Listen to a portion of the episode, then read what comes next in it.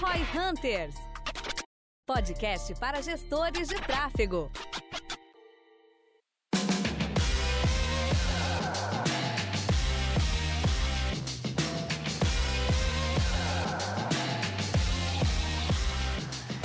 Campanhas de search, campanhas de buscas no Google. Qual que é a melhor maneira de você escolher as suas palavras-chave? Existe alguma estratégia, alguma ferramenta mágica? Como que isso funciona? É exatamente sobre esse aspecto que a gente quer falar aqui, trocar uma ideia sobre essa parte de palavras-chave, do search como um todo e dar algumas ideias de estratégias. Cara, hoje a gente não tem o Denner, né? Então provavelmente o podcast vai ficar um nível mais alto. Exato. Né? A gente não vai ter, não vai ter que ficar explicando pra ele o que a gente tá falando. Brincadeira. Cara, mas search a gente tem primeiro que pensar de onde a pessoa tá saindo, né? Porque assim, se você pensar num Facebook Ads, meio que dá pra você fazer a mesma coisa ali de partida, independente do momento que você tá. Agora no search, você já tem que pensar. Você já tem uma estratégia de SEO? Se você for, por exemplo, um e-commerce, a lógica geral do que você vai fazer já vai ser muito diferente do que se você for uma empresa de conteúdo, né? For uma research, uma empresa de educação. Se você for um profissional de serviços, já vai mudar bastante também. Se for um negócio local, já vai mudar bastante também. Não é só a geolocalização, né? Toda a questão de como que você trabalha. Então, acho que o primeiro ponto a entender aqui é onde você está na jornada do seu negócio, qual tipo de negócio você é, quais outras estratégias você usa. E a partir disso, você já começa a brincar um pouco com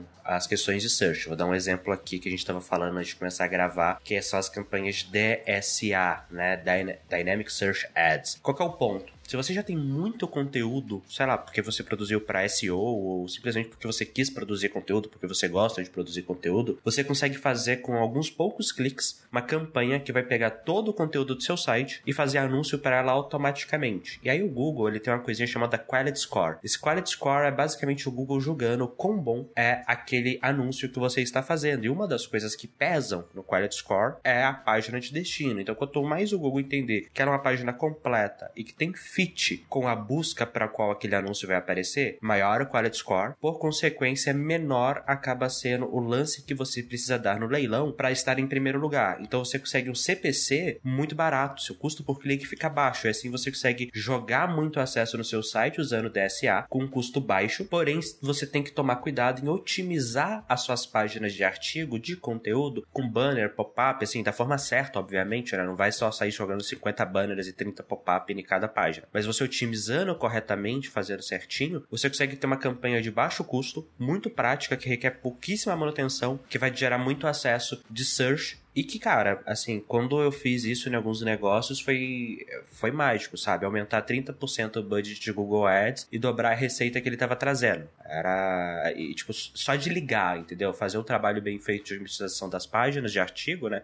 Que eu acho que, assim, é básico. E aí eu ouço aquele podcast que a gente falou sobre o que faz um bom gestor de tráfego, que a gente falou, cara, você tem que entender como você garante o resultado do negócio e não só das campanhas, né? Não é só o CPC baixo, é de trazer cliente, trazer negócio. Então, você fazendo bem esse trabalho e fazendo DSA, sem nem fazer pesquisa de palavra-chave, você já vai gerar resultado com o search. Só que você tem pré-condicionais ali para poder fazer isso. Eu acho que assim, num primeiro momento, para quem já tem ali uma grande produção de conteúdo, artigos e coisas do gênero, para aquele pessoal que a gente até falou num outro podcast, né, para aquele pessoal que já produz conteúdo mesmo antes de saber o que vender exatamente, talvez esse pessoal já consiga se beneficiar num primeiro momento desse tipo de campanha, mas ao mesmo tempo que eu quero pensar assim um pouco antes, né, vamos pensar assim naquele cara que não sabe exatamente se Google vale a pena para ele ainda, né, se é o tipo de estratégia de ferramenta, né, de fonte de tráfego que ele pode utilizar. E assim, a minha primeira dica é que, na minha visão, quase todas, se não todas as empresas podem, tipo, trabalhar no Google desde que tu tenha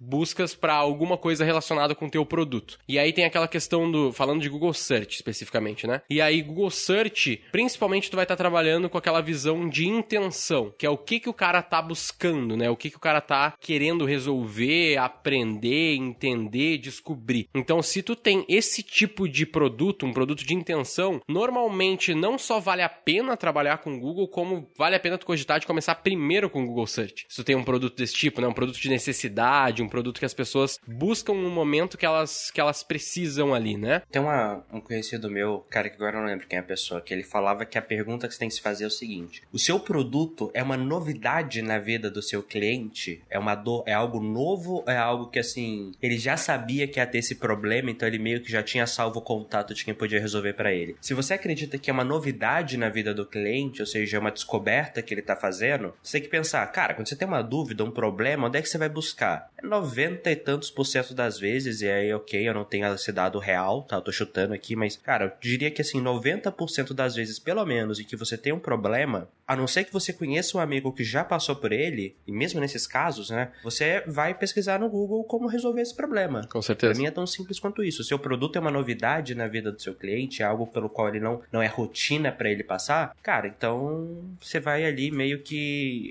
Ele vai pesquisar no Google ou no YouTube, ou vai perguntar pra algum amigo, e quando ele perguntar pra um amigo, provavelmente ele vai buscar alternativas, aí ele vai pro Google também. Honestamente, assim, não conheço... Cara, tirando produtos muito específicos, coisas muito, assim, nichadas mesmo. Que, tipo, não tem busca, mas, assim, são exceções, são grandes exceções, assim, de que tu não ter busca daquele produto de nenhum jeito, né? O que muitas vezes eu vejo que acontece é, tipo assim, o cara tem uma solução nova pra uma dor velha, né? E aí ele tem que abordar de um jeito diferente e tal, aí começa a ficar um pouco mais... Que aí você meio que tem que pensar o seguinte, né? O que que seu cliente vai buscar? Ele não vai buscar o seu produto. Exato. Né? Época de Suno, cara, a gente criou uma empresa chamada Suno Research. Era meio óbvio que ali nos primeiros dias ninguém ia buscar Suno Research, mas a galera ia pesquisar como investir melhor, como analisar uma ação, como escolher onde investir, né? Isso o pessoal ia pesquisar. Então você foca as suas campanhas normalmente nas buscas de quem tá sentindo a dor do seu cliente e não de quem tá buscando você ou seu produto, que é o que a gente fala da divisão entre campanhas branded e não branded, né? As campanhas branded são aquelas buscas que envolvem diretamente o nome da sua marca e ou do seu produto. E, cara, isso, teoricamente, são as melhores campanhas em termos de ROI, porém, são as com menor volume que você vai ter. Com certeza, faz total sentido. Mas, assim, daí, vamos pensar, beleza, o cara sacou que ele, sei lá, precisa ali fazer search, ele viu que tem algumas... Ele viu que o produto dele faz sentido no search, porém, ele não sabe exatamente por onde começar. Essa é uma grande dor, assim, que eu vejo o pessoal me reclama bastante, que é tipo, beleza, cara, mas...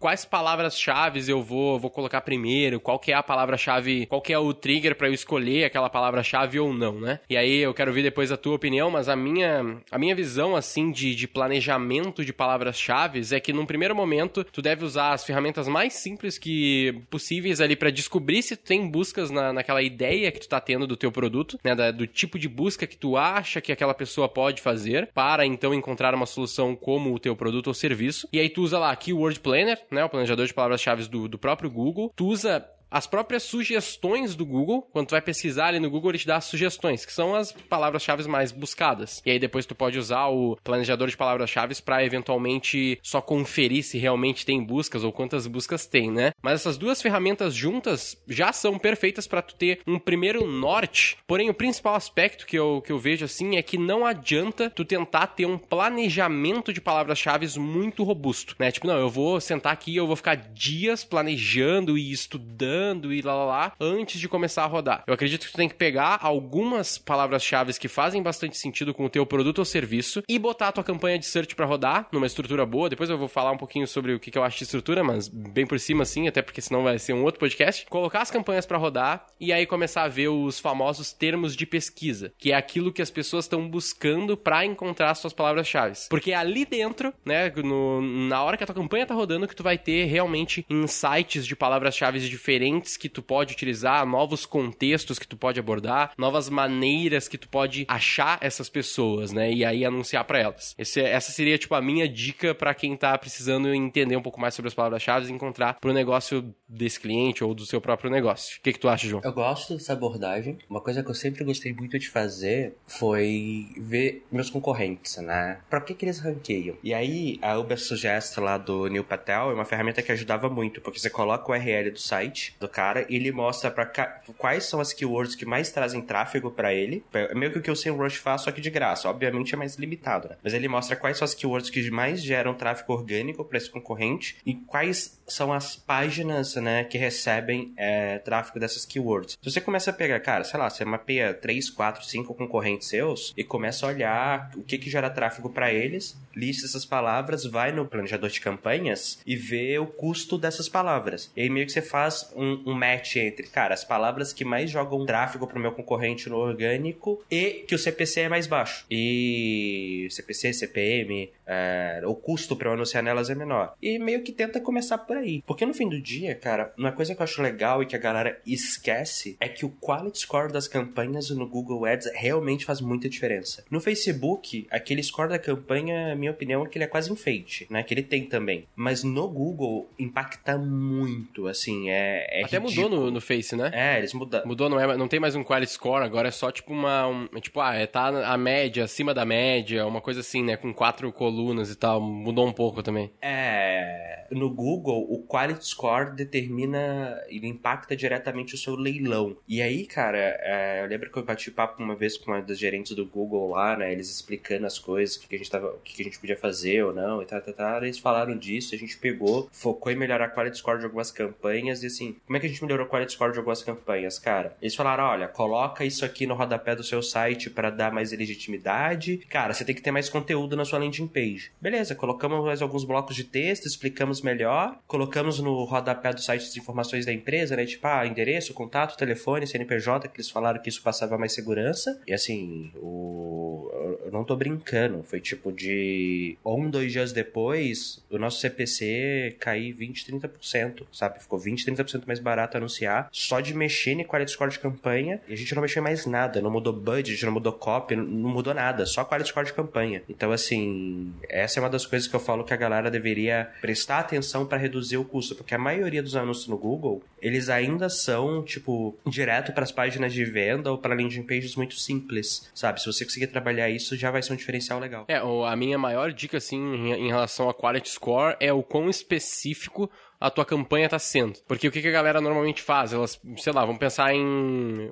eu sempre uso esse exemplo, mas vão pensar na academia, né? Na academia tem lá os caras que querem ganhar massa, os caras que querem emagrecer e os idosos que querem ter uma vida mais saudável, vamos dizer assim. Então, você tem esses 3 públicos. E aí, o que a galera faz pra começar as suas campanhas? Eles juntam meio que tudo isso num conjunto só, com meia dúzia de anúncio genérico de academia e bota pra rodar. E aí, isso vai ter um certo funcionamento, porque, né, não tá errado necessariamente. Mas o que eu sempre sugiro é tu pensar nos teus grupos de anúncio serem contextos específicos. Nesse meu exemplo, tu teria um grupo de anúncio só pro cara que quer ganhar massa, um outro só pro cara que quer emagrecer e um outro só pro cara que quer ganhar qualidade de vida. E aí tu vai ter anúncios que falam só sobre aquilo e nada mais. E isso aumenta bastante também o Quality Score, porque tu começa a falar, tipo, o teu anúncio começa a falar especificamente daquilo que a pessoa tá buscando. E isso é critério pra Quality Score. E aí tu cai numa landing page, idealmente falando, nem sempre dá pra começar assim, mas idealmente falando, tu cai numa landing page que fala só sobre aquele contexto, né? Ou só sobre aquela palavra-chave, aquele problema que tu tá escolhendo, né? E aí isso aumenta bastante o Quality Score, porque tu tá fazendo um anúncio que tem um match perfeito com a busca, que leva pra uma page que fala perfeitamente sobre aquilo que o cara tá buscando. A galera normalmente não faz isso, eles fazem meio que genérico, sabe? Tipo, a academia. E aí eles botam todos os tipos de buscas de academia numa campanha só, num conjunto só, e boas, é isso aí, né? E normalmente isso funciona um pouquinho menos. E aí isso, de tu tornar mais específico, até tem uma estrutura que nos Estados Unidos é muito famosa, aqui no Brasil quase ninguém fala, que é o SKAG, não sei se você ouviu falar. Cara, não é estranho, que tem SKAG e tem mais uma, né, que é que o pessoal, são 2 siglas diferentes que usam. A que eu ouvi mais falar, essa segunda eu não tô lembrando. Single Ads... Single Keyword Ad Group, que daí a galera tipo, eu não faço muito SKAG aqui, porque normalmente tu tem que ter, tipo, uma palavra-chave muito boa, e aí nem sempre tu consegue chegar necessita fazer, né, um SKAG, mas seria basicamente tu ter uma campanha que tu vai ter basicamente uma palavra-chave naquele conjunto de anúncio e anúncios só pra aquela palavra-chave. E isso é, tipo, o nível máximo de especificidade que tu vai chegar, porque tu tá trabalhando uma palavra-chave e tu tá trabalhando 2, 3 anúncios só pra aquela palavra-chave. Então, isso te torna mais relevante. Obviamente que se as pessoas clicarem pouco, tu vai perder relevância e tal, se tua oferta não for boa também, mas a ideia é mais ou menos essa. Quanto mais específico tu conseguir ser, mas também não só fazendo SKAG, porque não faz sentido, normalmente normalmente isso aumenta a tua relevância, e é o que eu sugiro aqui pra galera fazer, normalmente funciona muito bem. Uma outra coisa que pouca gente presta atenção, mas quando você configura bem seus UTMs, você pode usar o Google, por exemplo, e falar, cara, tá difícil fazer uma landing page tão focada, não sei o que, ou então não tô conseguindo converter tão bem o público quando ele vem direto pelo Google. Você consegue pegar o público gerado pelas campanhas de AdWords usando as UTMs, e aí você usa as outras plataformas de anúncio que são melhores no fundo do funil pra fazer anúncio pra esse público. Então aquilo que a gente falou do DSA lá no começo, eu vou falar, cara, você não fez um bom trabalho de otimização dos seus artigos, só que você sabe que uma pessoa interessada no que você entrega. O que você faz? Usa o Google pra gerar cookie pool, depois remarket usando Facebook Ads, por exemplo, ou Instagram Ads, para fazer anúncio de quem visitou vindo daquelas campanhas, quem visitou aquelas páginas especificamente no seu site, né? Então, assim, você pode usar o Google AdWords também para fazer isso. Se você tá com dificuldade em converter fundo de funil, usa ele para gerar topo e combina com outra mídia para trabalhar, né, o percurso ao longo do funil como um todo. Exatamente, porque uma coisa que eu vejo que eu até anotei aqui, que eu queria falar para o pessoal, acho que é a minha última deixa aqui, minha última dica sobre isso, é que eu vejo muito a galera que tá começando a ir direto pro Face, né? Eu vou fazer Facebook Ads, ponto. Não importa o projeto, não importa o produto, não importa o que for, eu vou começar em Facebook Ads. O que eu acho um erro, na minha opinião, porque tu não tem que começar em Facebook Ads porque Facebook Ads é o canal, ou porque é, sei lá por que exatamente, né, que as pessoas escolham, mas tu tem que começar na mídia X porque ela faz sentido para aquele produto, para aquela solução, e porque tem critérios de escolha mais claros, né? No caso, por exemplo, se tem um produto de necessidade que eu falei, não faz sentido começar no Facebook, né? Tu tem lá, a gente sempre dá esse exemplo, né, de desentupidora, sei lá. Não faz sentido tu começar no Facebook. Faz sentido tu usar o Facebook em algum momento do funil ou em algum momento da vida desse produto? Absolutamente. Provavelmente vai entrar, que seja pra um remarketing no mínimo, né? Mas começar, não é lógico tu começar no Facebook. Mas eu vejo que a galera meio que usa o Facebook como um coringa, assim, né? Tipo, beleza, primeira campanha, Facebook. E normalmente, né,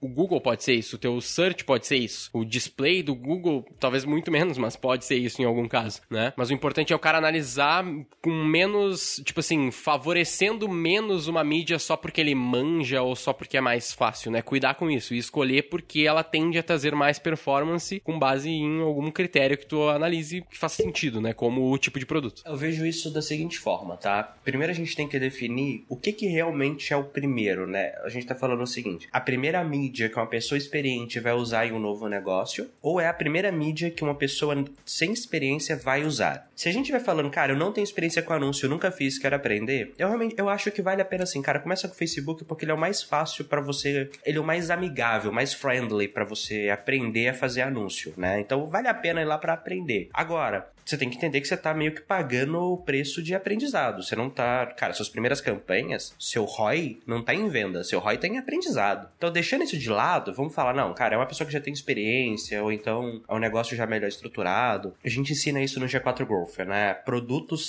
são feitos para se encaixar em canais. Não é forçar o canal no produto, é encontrar o canal certo onde o seu produto tem fit. Então não adianta, mas todo mundo fala que Facebook Ads é bom. É bom pra caralho, mas não pra todo mundo. Tem produto que não pode anunciar no Facebook Ads. Por exemplo, loteria e jogos de azar não pode anunciar no Facebook Ads. Tabacaria. Então não adianta falar que Facebook Ads... tabacaria. Acho que bebida alcoólica... Não, bebida alcoólica acho que pode com algumas restrições. Bom, mas assim, tem produtos que, né, o Facebook não deixa. Mesma coisa no Google. Tem produto que o Google não deixa. Então, independente se aquela mídia é boa ou não, você não vai conseguir, você vai ficar que nem esses caras, infoprodutor malandro que fica tomando banho e tem 50 contas de anúncio. Nicho black. É diferente porque ele sabe que o anúncio dele vai cair porque ele tá indo contra as regras. Isso, obviamente, isso é um exemplo extremo, né? Você tentar anunciar um produto que as regras não deixam. E existem coisas menos extremas, porém comuns, que é, cara, é um canal que não funciona. Tipo, pro seu produto, aquele canal não é bom. Independente de em quão, na média, o canal seja bom, não importa. O que importa é ele faz sentido pro seu negócio. E aí, de novo, a gente ensina isso no G4 Growth, que é como que você faz pra descobrir. E não adianta, cara. Não adianta ficar querendo forçar. Você vai ter um CAC mais alto à toa, sabe? Aí você tem que ter uma forma de testar diferentes canais, ou no mínimo, o papel de cada canal ao longo de todo o ciclo de conversão do seu negócio, né? Que também pode ser isso. Talvez Facebook Ads não seja bom no fundo de funil, mas seja excelente pra você fazer nugget de topo de funil. E assim por diante. Então tem que pensar nisso, sabe? Começar pelo Facebook Ads, na minha opinião, é uma boa pedida se for para quero aprender a fazer anúncios, ponto. Se não for, bullseye, testar canal, entender qual tem fit pro negócio. Com certeza. É, eu vou te dizer que eu concordo e discordo um pouquinho de tudo que tu disse, porque eu não sei se tu não sei o quanto tu vai concordar com essa minha visão, mas eu até acho search, tudo bem que a plataforma do Google, ela é bem menos friendly, isso eu concordo absolutamente. Facebook é muito mais fácil de entender, tem menos coisas pra tu clicar lá, vamos dizer assim, então pro cara que tá começando, realmente é um pouquinho mais fácil a plataforma. Mas eu acho a lógica de search um pouco mais fácil do que uma lógica de Facebook Ads. Tipo, às vezes eu vejo o pessoal sofrendo com entender ali a parte de segmentação, de como montar os públicos, não entende limitação e exclusão. Quando a gente pensa em search é um pouquinho mais fácil. Tipo, beleza, se tu tem um produto mais de search, normalmente, pra mim pelo menos, é bem lógico montar uma campanha de search, sabe? Tipo, a pessoa buscou por isso aqui, eu vou falar disso aqui, vou oferecer X e vai levar pra uma page que tem isso. A lógica, eu concordo, a lógica de search, ela é mais fácil. Sim. Eu acho que tem um problema da ferramenta em si, que aí você tem que começar a colocar os brackets, tipo, mais, menos, sabe? Todas essas coisas eu acho que é mais difícil. Correspondência de palavra-chave, né? Isso, trabalhar com as correspondências eu acho que é, e limitações, eu acho que é mais difícil no fim do dia. E tem uma questão que no Google, e aí tem uma outra coisa que a gente já falou do Google, né? Pra começar, que é uma questão de que, assim, o investimento mínimo dele é maior. Porque como mais pessoas já... Ele é uma rede mais velha, cara. Ele é a rede mais velha, eu acho, das grandes, né? Você tem mais competição. Tipo, as pessoas já conhecem o Google Search. Se elas fazem bem ou mal é outra história. Mas já tem mais dinheiro ali, o que acaba fazendo com que seja um pouco mais caro o investimento mínimo que você tem que fazer para ter tração. Tem lá, tipo, palavras-chave muito long tail, essas coisas. Só que, assim, pra ter tração, acaba que o investimento mínimo necessário, ele é um pouco mais alto do que no Facebook. E aí, lembrando, pessoal, que o investimento mínimo ser mais alto é diferente dele dar menos retorno, tá? Acho que a gente falou isso no exemplo. Imagina que você tem 50 vezes de ROI se você fizer anúncio com o Cristiano Ronaldo. Custa $800 mil. O ROI é excelente. Só que é caro, ponto, né? Ele é objetivamente caro. Nem todo mundo tem $800 mil pra anunciar com o Cristiano Ronaldo. Então é meio que, né, essa balança aí que você tem que pensar um pouco. Com certeza.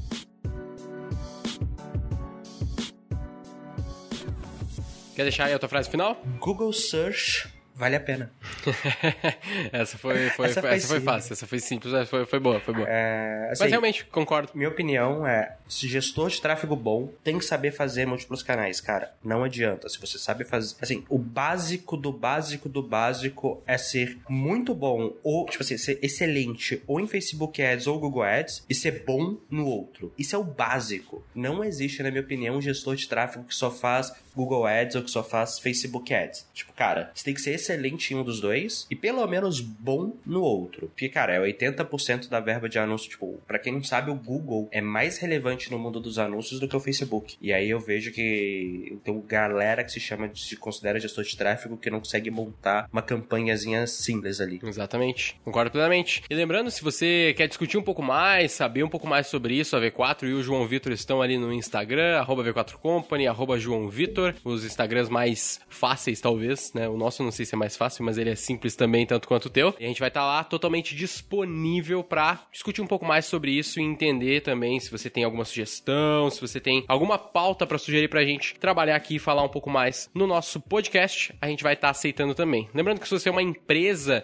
e tá precisando vender mais e buscar a escala do teu negócio, a V4 também pode te ajudar. Acessa lá v4company.com, faz o teu cadastro ou chama a gente no Instagram direto ali também. A gente vai adorar entender um pouco mais do seu negócio e ver aonde que a gente pode ser útil. Eu sou o Guilherme Lippert, Equity Partner da V4 Company e o nosso negócio é vender o seu. Muito obrigado.